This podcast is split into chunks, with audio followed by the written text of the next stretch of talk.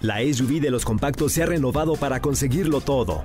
Descubre la nueva Renault Kwid con su nueva parrilla delantera y su gran altura sobre el piso para superar cualquier obstáculo. Cajuela de 290 litros y la nueva pantalla de 8 pulgadas con Smartphone Replication para disfrutar una gran experiencia. Con nuevos faros LED DRL para ver todos los detalles del camino. Logra grandes cosas con la SUV de los compactos.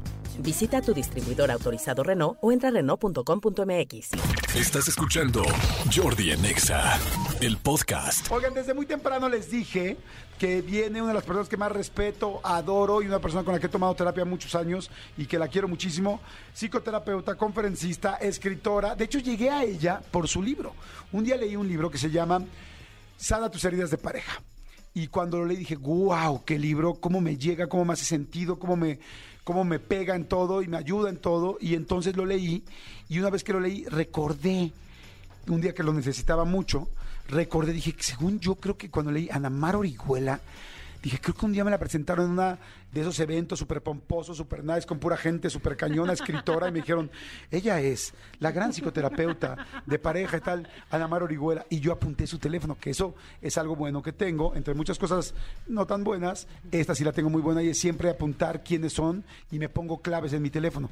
Y entonces dije, creo que la conozco, y cuando veo que la conozco, ¡ay! Le hablé, le dije, oye, Ana Mar, este, autora del libro, ¿puedo ir a platicar contigo? Claro, y ahí nos hicimos grandes amigos y también este trabaja, eh, y bueno, muchos cursos que tomé con ella, dentro de ellos uno de heridas de la infancia. Pero bueno, ya me callo. Ana Mar Orihuela. Gracias, Jordi. Siempre es una alegría poder estar contigo. Yo también te quiero, te admiro mucho. Y para mí ha sido un honor siempre conocer a un ser humano como tú y haber podido acompañarlo en su proceso de sanación. Ay, la gracias, verdad es que para mí ha sido un honor. Eh, en serio, creo que eres de los seres humanos, seres humanos más congruentes que conozco. Y gracias Ay. por siempre invitarme a este espacio que No. respeto y quiero. Al contrario. Y además muchas hoy hablar de heridas, porque, Sí. porque creo que, fíjate que yo tengo la teoría de que, bueno, no más la teoría, sino es evidente que a, a través de la pandemia y de toda la incertidumbre, el miedo, los cambios y las pérdidas que vivimos a nivel colectivo, se abrieron más las heridas de la infancia y las heridas emocionales de los seres humanos. Y esto Claro, es- tienes es- toda la razón, no lo había pensado, tienes toda la razón. Sí, en realidad todos los, todas las situaciones que nos hacen sentir en peligro, ante, ante sin recursos, con un, con miedo a, a- a la muerte, con miedo al, a- a- a- con, con un miedo a, a perder la salud, la vida, etcétera, despiertan nuestras memorias más primitivas, ¿no? Claro. O sea, nos ponemos en modo sobreviviente. Y el modo sobreviviente es un estado de alerta donde Ajá. necesito estar a la defensiva, donde algo malo va a pasar, donde tengo mucho miedo eh, y estoy como totalmente en mi, en mi posición más primitiva de- desde el cerebro reptiliano. Y es ahí donde están las memorias de nuestras heridas, ¿no? De Ah. los dolores más primitivos.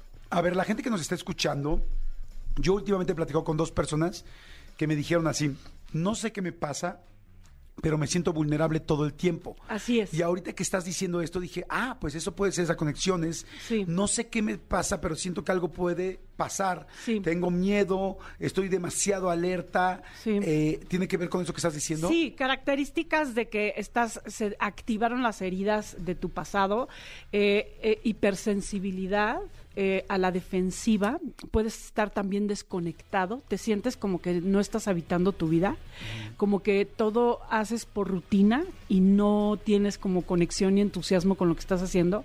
Puede haber también ataques de ansiedad, o sea, de pronto sientes sudor en las manos, palpitación, como que algo, algo malo va a pasar, no entiendes por qué.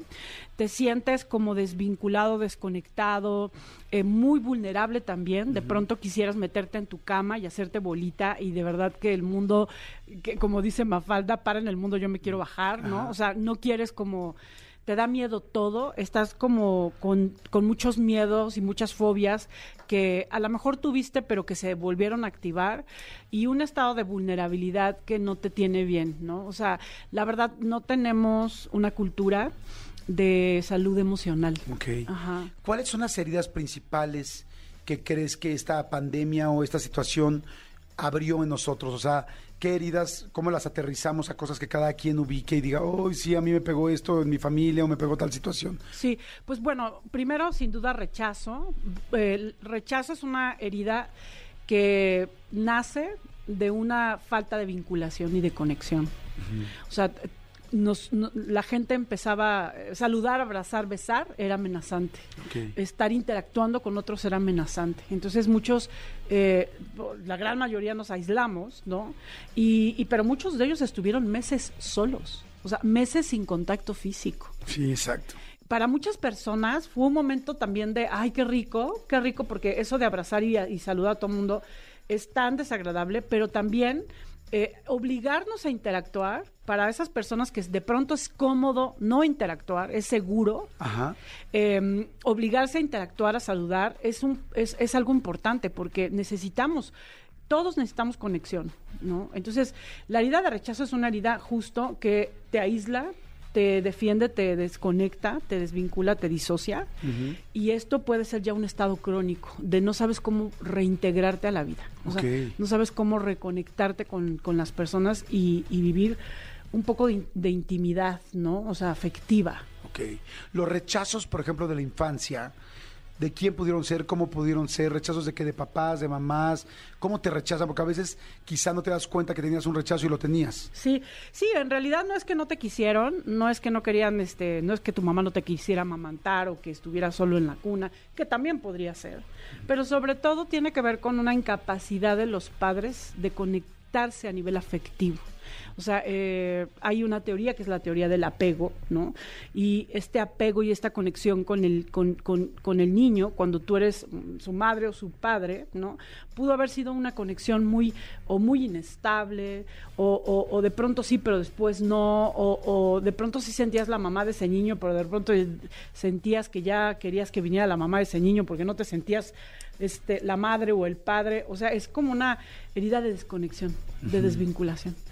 Y cuando uno tiene esa herida y tienes tus hijos, hay una hay momentos donde no te sientes padre de esos hijos. Ajá. O sea, sientes como una falta de, así, igual, de, de conexión. Entonces, eh, esto tiene mucho más que ver con la cualidad y la capacidad de conectar.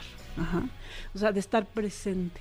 O sea, un pap- Perdón, perdón, te no, sí, a, nivel afectivo. Ok, o sea, un papá que no supo conectar, una mamá que trabajaba mucho, un papá quizá no físico que nunca te decía te quiero, Sí. una mamá que siempre te decía estás mal en esto, ¿por qué haces tal? Eres sucia, eres cochino, o ¿por qué no aprendes inglés? O sea, no sé, por decirte tonterías. Sí, este. ¿Esas cosas te hacen sentirte solo? Sí. ¿Rechazado? Sí, sí, sí, exacto. O sea, la, la vinculación es un estado de conexión afectiva donde te veo, te toco, te acaricio, te sostengo, estoy como conectado, ¿no? O sea, estoy presente a través de mi mirada, de mi, de mi cuerpo, de mis brazos, de, de mi calidez, de mi afectividad. O sea, es un estado bien bonito que, que es, es muy claro cuando tienes un hijo, pero que también, porque no sé, nosotros tenemos hijos. Cuando abrazas a tu hijo y te lo devoras y lo sientes y te encanta y le tocas la piel y estás presente, es un estado de vinculación, ¿no? Entonces, eso es la vinculación. Y, y hay personas que no, no saben sentir eso. Tu mamá pudo haber estado al lado de ti. Eh, preocupada por la comida, por la casa, por todas sus actividades, pero sin vincular y sin conectar, sin verte a nivel afectivo. Claro. ¿no? Cualquier pregunta que quieran hacer, aprovechando que está aquí Ana María Orihuela, la doctora, eh, háganla, por favor, al cinco- ah, ya saben, el WhatsApp 5584 111407, el WhatsApp. Hagan la pregunta ahí, aprovechemos la 5584 111407. Oye, yo cada vez, entre más conozco gente, que ya sabes que soy muy de empezar a hablar rápido de algo profundo con las personas, este, conozco a más y a más hombres y mujeres que los papás se fueron, que el papá se fue, el papá hombre. Ajá. O sea, te- conozco 10 amigas que es, es que mi papá nada más estuvo un mes, mi papá ni siquiera estuvo cuando nací, es que mi papá se fue a los dos meses. Mucha gente que estoy seguro que me está escuchando ahorita, su papá no estuvo, más Sí. que la mamá. ¿Qué, afe- qué, qué pasa cuando un papá se va, un papá en específico? Sí, pues bueno, ah, crea un vacío, un vacío mm, que, que, que la persona siente durante toda su vida como un hueco en su interior. O sea, estas personas que sienten es que siento un hueco, como si tuviera un hueco en mi estómago, un hueco en mi pecho, un vacío, una soledad. Eh, es, una persona que toda su vida se la pasa huyendo de ese vacío. O sea, hace, se puede ser hiperactiva o hacer muchísimas cosas para no conectar con eso. Porque sí, o sea, sí hay un hueco. Ahora, pudo haber tenido a lo mejor una figura importante que no sustituye nunca, ¿no? Pero que pudo haber generado un vínculo con, con ella, un abuelo, un hermano mayor, un tío, que pudo haber generado un vínculo y que permitiera que ese vacío no fuera tan grande, ¿no? Pero cuando tú no tuviste nada y entonces creciste solo con tu mamá. Y no hubo ninguna figura, por ejemplo, masculina en el caso de las mujeres, o sea, no hubo ninguna figura masculina que te hiciera sentir vista, amada, reconocida y protegida por un hombre, las mujeres crecemos con una necesidad de ser amadas a cualquier precio, capaces de automutilarnos, de eh, disociarnos de nosotras mismas, estamos dispuestas a todo. O sea, dejar de ser tú con tal de que no te deje eh, la pareja. Que no se vaya, que siempre va a estar contigo, que te sientas protegida, vista, reconocida. Es una imperiosa y hambrienta necesidad. ¿Golpes puedes soportar? Sí, lo que sea, ¿no? O sea, puedes soportar maltratos, em, eh, desvinculación, actitudes eh, pues agresivas, ¿no? Descalificaciones, infidelidades, eh, puedes estar con alguien que ni siquiera te gusta, que no quieres, porque en realidad hay mucha proyección paternal, entonces lo que estás buscando en un hombre es que te proteja, que te mantenga, que te cuide, que te resuelva la vida, o sea... Cuando haces eso, perdón que te interrumpa, ¿te equivocas entonces? ¿Escoges a un papá y no a una pareja? Exacto, porque en realidad cuando estamos buscando a alguien que resuelva nuestras necesidades de todo tipo, ¿no? O sea, necesidades afectivas, necesidades económicas. O sea, e, este rol es muy común en las mujeres, ¿no? Donde yo no sé cómo hacerme cargo de mi necesidad económica y entonces, pues, me pongo bonita para que me mantengan, ¿no? O sea, mm, eh, estoy jugando el juego de, de, al final es como una especie, pues sí, pues es un intercambio, ¿no? A lo mejor para algunos válido. Eh, pero bueno, o sea, ¿qué, tanto realmente llena la necesidad de, de los dos, ¿no? De, el, del hombre que eh, se hace cargo de, esta mujer que va de su propia responsabilidad y entonces ella juega un juego y él juega otro, pues a lo mejor puede ser, ¿no? La mujer que escoge a una pareja más como papá que como pareja, no como esa imagen paterna, siempre termina mal esa relación? No, no, podría ser, yo sí creo que puede ser un, un, contrato válido, ¿no? O sea, yo no quiero hacerme cargo de mi vida económica, este, y yo me hago cargo de esto y tú te haces cargo de esto, y si es claro para los dos y están satisfechos, podría ser, podría ser bueno en realidad. Eh, yo creo que de todo depende de tu, de tu vocación y tu necesidad, ¿no? Porque si tú estás sacrificándote siempre y sintiendo que tus alas están rotas, porque estás en una relación, porque esa persona eh, eh, te, paga las cuentas y tú siempre sientes que estás ahí perdiendo tu vida y, peleado contigo mismo, pero no puedes dejarlo porque al final no puedes eh, económicamente ser libre, entonces sí hay un problema, ¿no? Porque entonces empieza una agresión invisible, una violencia por debajo del agua. Pero bueno, esto tiene que ver con la herida de abandono, con una herida de una persona que no sabe ser adulta y que es un niño eterno y que está buscando el complejo de Peter ¿no? O sea, siempre estás buscando la mamá que te arrope, que te cuide, que te dé, que te proteja, o el papá también que te resuelva, que te diga lo que tienes que hacer. Y esa, esa herida también se pudo haber despertado en esta época, ¿no? Estás mandando muchos mensajes diciendo, me está describiendo exactamente cómo soy y lo que estoy sintiendo ahorita. Qué impactante. Este, hay muchas preguntas, pero antes de irme a las preguntas, te quiero preguntar eh, la respuesta de esta situación.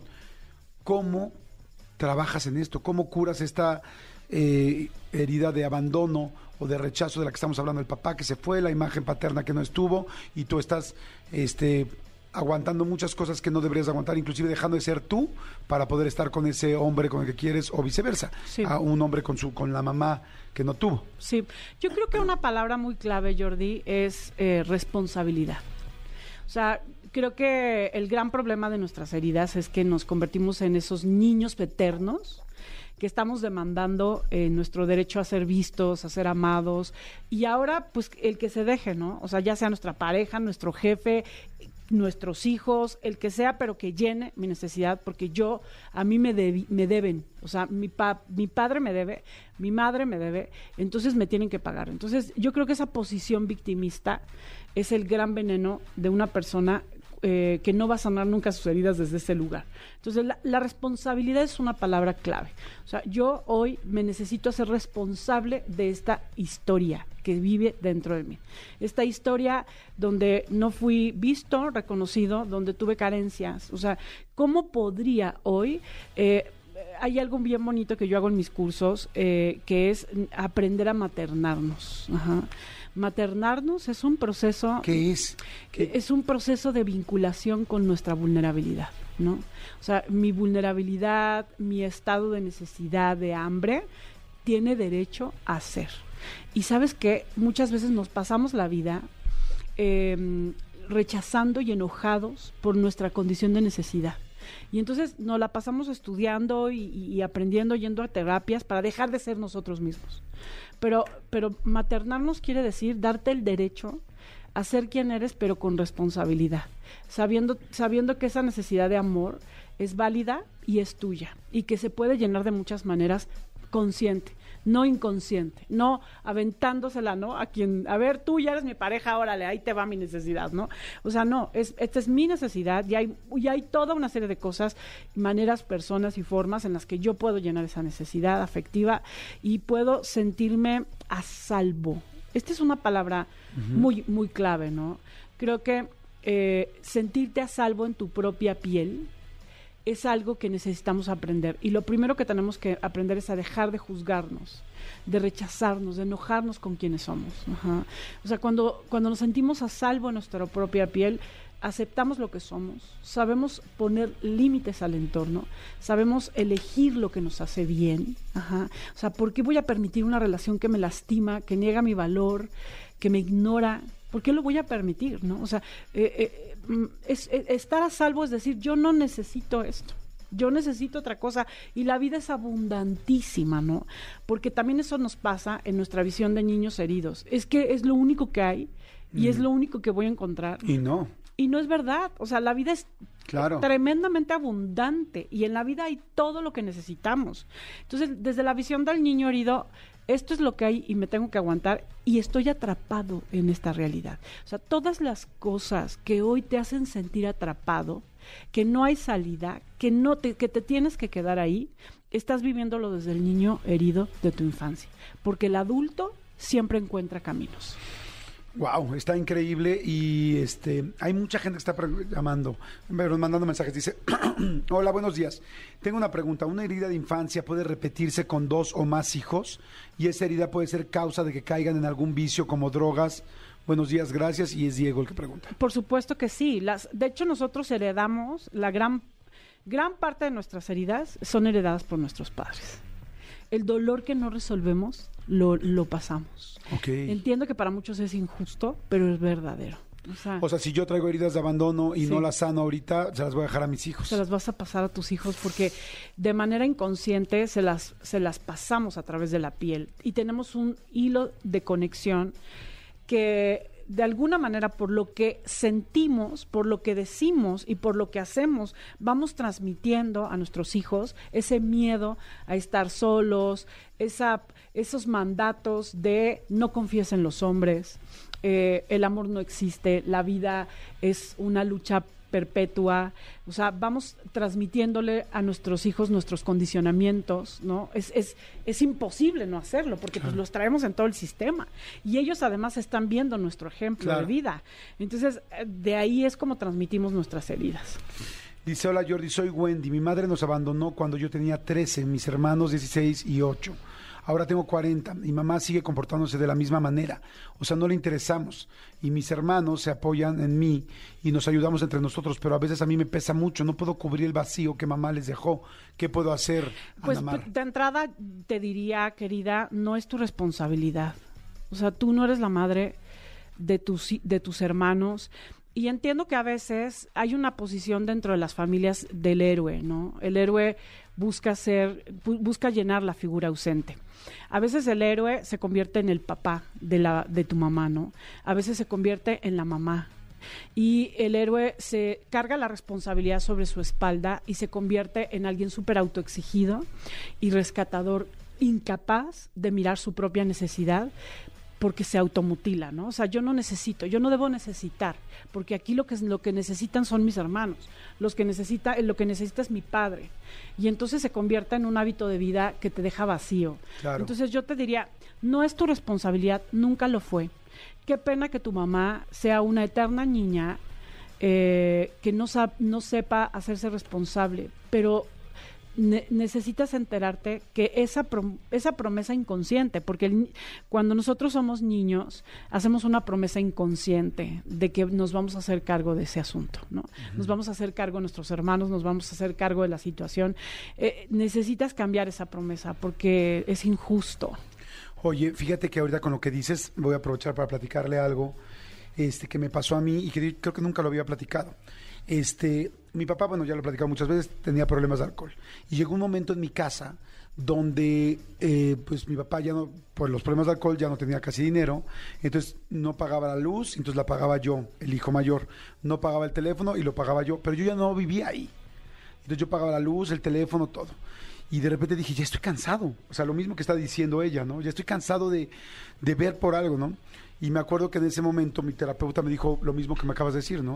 Me dijo, no es tu responsabilidad. Dijo, córtala. Y le dije, ¿cómo la corto? Pero yo así, ¿cómo la corto? Me dice, pues deja de pagar. Y me dijo, déjale la responsabilidad a tu papá. Pero ¿cómo le voy a dejar de pagar? Entonces va a dejar de haber luz. Sí, exactamente, porque no es tu responsabilidad. Tú eres el hijo, no el papá. Sí. Yo dije, pero ¿y mi mamá? Pues tu mamá tendrá que hablar con tu papá y tendrán que resolver el problema ellos. Claro. Pero tú no. Y entonces agarré y hasta me dio pena. Me acuerdo que no pude decir, la verdad que yo trabajaba y me iba bien. Entonces, como que no sabía cómo justificar. Me daba miedo como niño, bueno, como tenía como 18, 19 años. Yo decir, no tengo dinero, porque era difícil que creyeran que no tenía dinero. Claro. Y entonces de repente agarré, o, o decir, no lo voy a pagar. No podía decir, no lo voy a pagar, porque, pues porque no es mi responsabilidad. No tenía todavía esos pantalones, que hoy afortunadamente sí tengo. Y entonces agarré y llegué y les dije, ¿saben qué? Le dije a mi papá, oye, perdón, un día que estaba sobrio. Y le dije, oye, papá, perdón, pero eh, este tuve unos problemas en un negocio, no, me, no tengo ahorita dinero, no me está yendo bien, ya no voy, no voy a poder pagar por lo pronto eh, la televisión la, la luz y eso, ¿no? Y este, la luz y el gas, no me acuerdo qué era. Y entonces los dejé, y sí, hasta que les cortaron la luz, el teléfono, ahí mi papá dijo, pues, ya tuvieron que resolverlo yo como adultos, como dos papás, y yo por primera vez me sentí el hijo y no el papá de ellos. Sí, Y ya nunca volví a pagarlo. Claro, es que es es súper doloroso, eh, pero es un juego también. O sea, es doloroso uno no haber tenido el derecho de ser hijo. Es muy doloroso. Dos, eh, jugar el papel del rescatador tiene también sus beneficios. Ajá. O sea, hay un cierto control y hay un cierto... eh, Hay mucha ganancia. hay unas ganancias eh, secundarias y, y- y- y que, que necesitas aprender a, a renunciar, porque no son en realidad ganancias. O sea, eso te hace sentir con poder, pero en realidad son cargas. Sí, porque si tú como hija te encargas de la casa y resuelves todo, y cuando uno está enfermo dices quién va y quién no va y todo, también ganas un liderazgo en la familia. Así este, es. Que te sientes que puedes manipular de ciertas maneras. Sí, es un poder, es un poder realmente que te puede hacer sentir fuerte, pero que en realidad eh, cuesta caro. Entonces, Muy. cuesta muy caro porque eh, en realidad es una, es una carga que te condiciona a estar siempre en la vida cuidando a los demás. Y yo creo que necesitamos cuidarnos primero a nosotros mismos. Claro. Ajá. Aprender a ser, un es- eh, a ser expertos de nosotros mismos. Otra pregunta, y la última, pero ahorita voy a dar los datos de Anamar, sus libros, todo, todo, todo para que estén pendientes. Dice, yo no he podido tener una familia por ese vacío que ha habido en mí por la ausencia de mi padre. Él murió a los seis meses de nacida yo, y busco un padre que me proteja, me cuide, me dé afecto. ¿Cómo puedo sanar esto? ¿Cómo llenar esos vacíos? Pues reconociendo el vacío, ¿no? O sea, creo que eh, dejando de huir de él. Yo te, yo, te, yo te diría, observa cuáles son tus hábitos de huida. Eh, trabajar mucho, eh, irte de compras, o sea, tener relaciones destructivas, o sea, comer. ¿Cuáles son? Este, tomar algún vicio. ¿Cuáles son esos hábitos de huida? Y yo les diría, hagan terapia. O sea, yo, yo eh, justo en la segunda semana de agosto voy a, a empezar los grupos de crecimiento. Son grupos por Zoom de terapia grupal de las heridas de la infancia. Hijo, están fantásticos, yo ya lo tomé. Y lo pueden tomar desde cualquier lugar de la República. Eh, es un trabajo muy, muy bonito porque es desde tu casa. O sea, tú puedes en un- tu lugar seguro trabajar estas dos figuras tan entrañables. Trabajamos rechazo, abandono, humillación, traición, injusticia. Y, y- y eso te puede dar las herramientas para darle la vuelta a esta página porque nos podemos pasar toda la vida, toda la vida, en estos mecanismos de defensa, en estos lentes del niño que la vida no tiene lo que necesita y lo que merece y pasarnos toda la vida en esa en esa realidad, ¿no? O sea, sin ese derecho a, a sentirnos plenos y a sentir que somos amados y que y que está bien ser nosotros mismos, ¿no? ¿Dónde pueden, dónde pueden este, contactarte para tomar estos cursos? Sí, bueno, en mi página, eh, en mi página www.anamarorihuela.com, An- Orihuela- academianamarorihuela.com. A ver, aquí la busco. Porque Este, la gente seguro está ahorita así de, no, no, díganmela bien. En mi página, en mis, en mis redes sociales también me encuentran como anamar.orihuela en Instagram. Orihuela se escribe O-R-I-H. H. U-E-L-A. U- E- Orihuela. Orihuela. Eh, es, es- estos grupos son, son grupos de... eh, terminan en diciembre. Empezamos en agosto, terminamos en diciembre. Es una vez a la semana, dos horas, de un trabajo bien bonito, Jordi, muy amoroso, muy respetuoso, eh, pero te da, te, da, le- te da las herramientas para poder eh, maternarte, para ponerte en paz con ese dolor de tu pasado. Y entonces en todas mis redes está, estoy en Facebook, estoy en Instagram, acabo de, de entrar también en el mundo TikTok, así que Y entonces, como Anamar Orihuela. Anamar Orihuela. Ok, la página ya me metí, es academiaanamarorihuela.com. Academiaanamarorihuela.com. Está bien bonita la página.